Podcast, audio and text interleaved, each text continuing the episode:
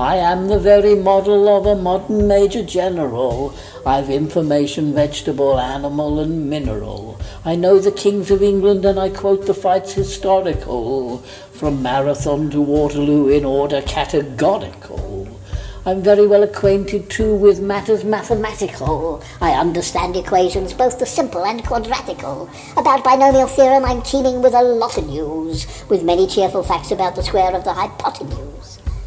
I'm very good at integral and differential calculus. I know the scientific names of beings and animalculous. In short, in matters vegetable, animal, and mineral, I am the very model of a modern Major General. I know our mythic history, King Arthur's and Sir Caradoc. I answer hard acrostics. I've a pretty taste of a paradox. I quote in elegiacs all the crimes of Heliogabalus. In conics I can floor peculiarities parabolous. I can tell undoubted Raphaels from Gerard Dow's and Zoffanies.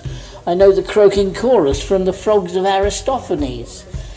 Then I can hum a fugue of which I've heard the music's din afore, and whistle all the airs from that infernal nonsense, Pinafore. Then I can write a washing bill in Babylonic cuneiform, and tell you every detail of Caractacus's uniform. In short, in matters vegetable, animal, and mineral, I am the very model of a modern Major General.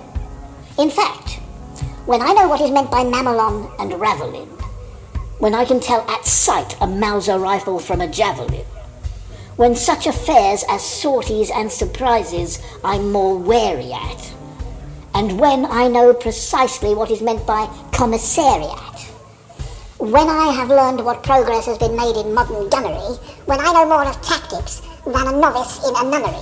In short, when I've a smattering of elemental strategy, you'll say a better Major General had never sat a gee. For my military knowledge, though I'm plucky and adventury, has only been brought down to the beginning of the century.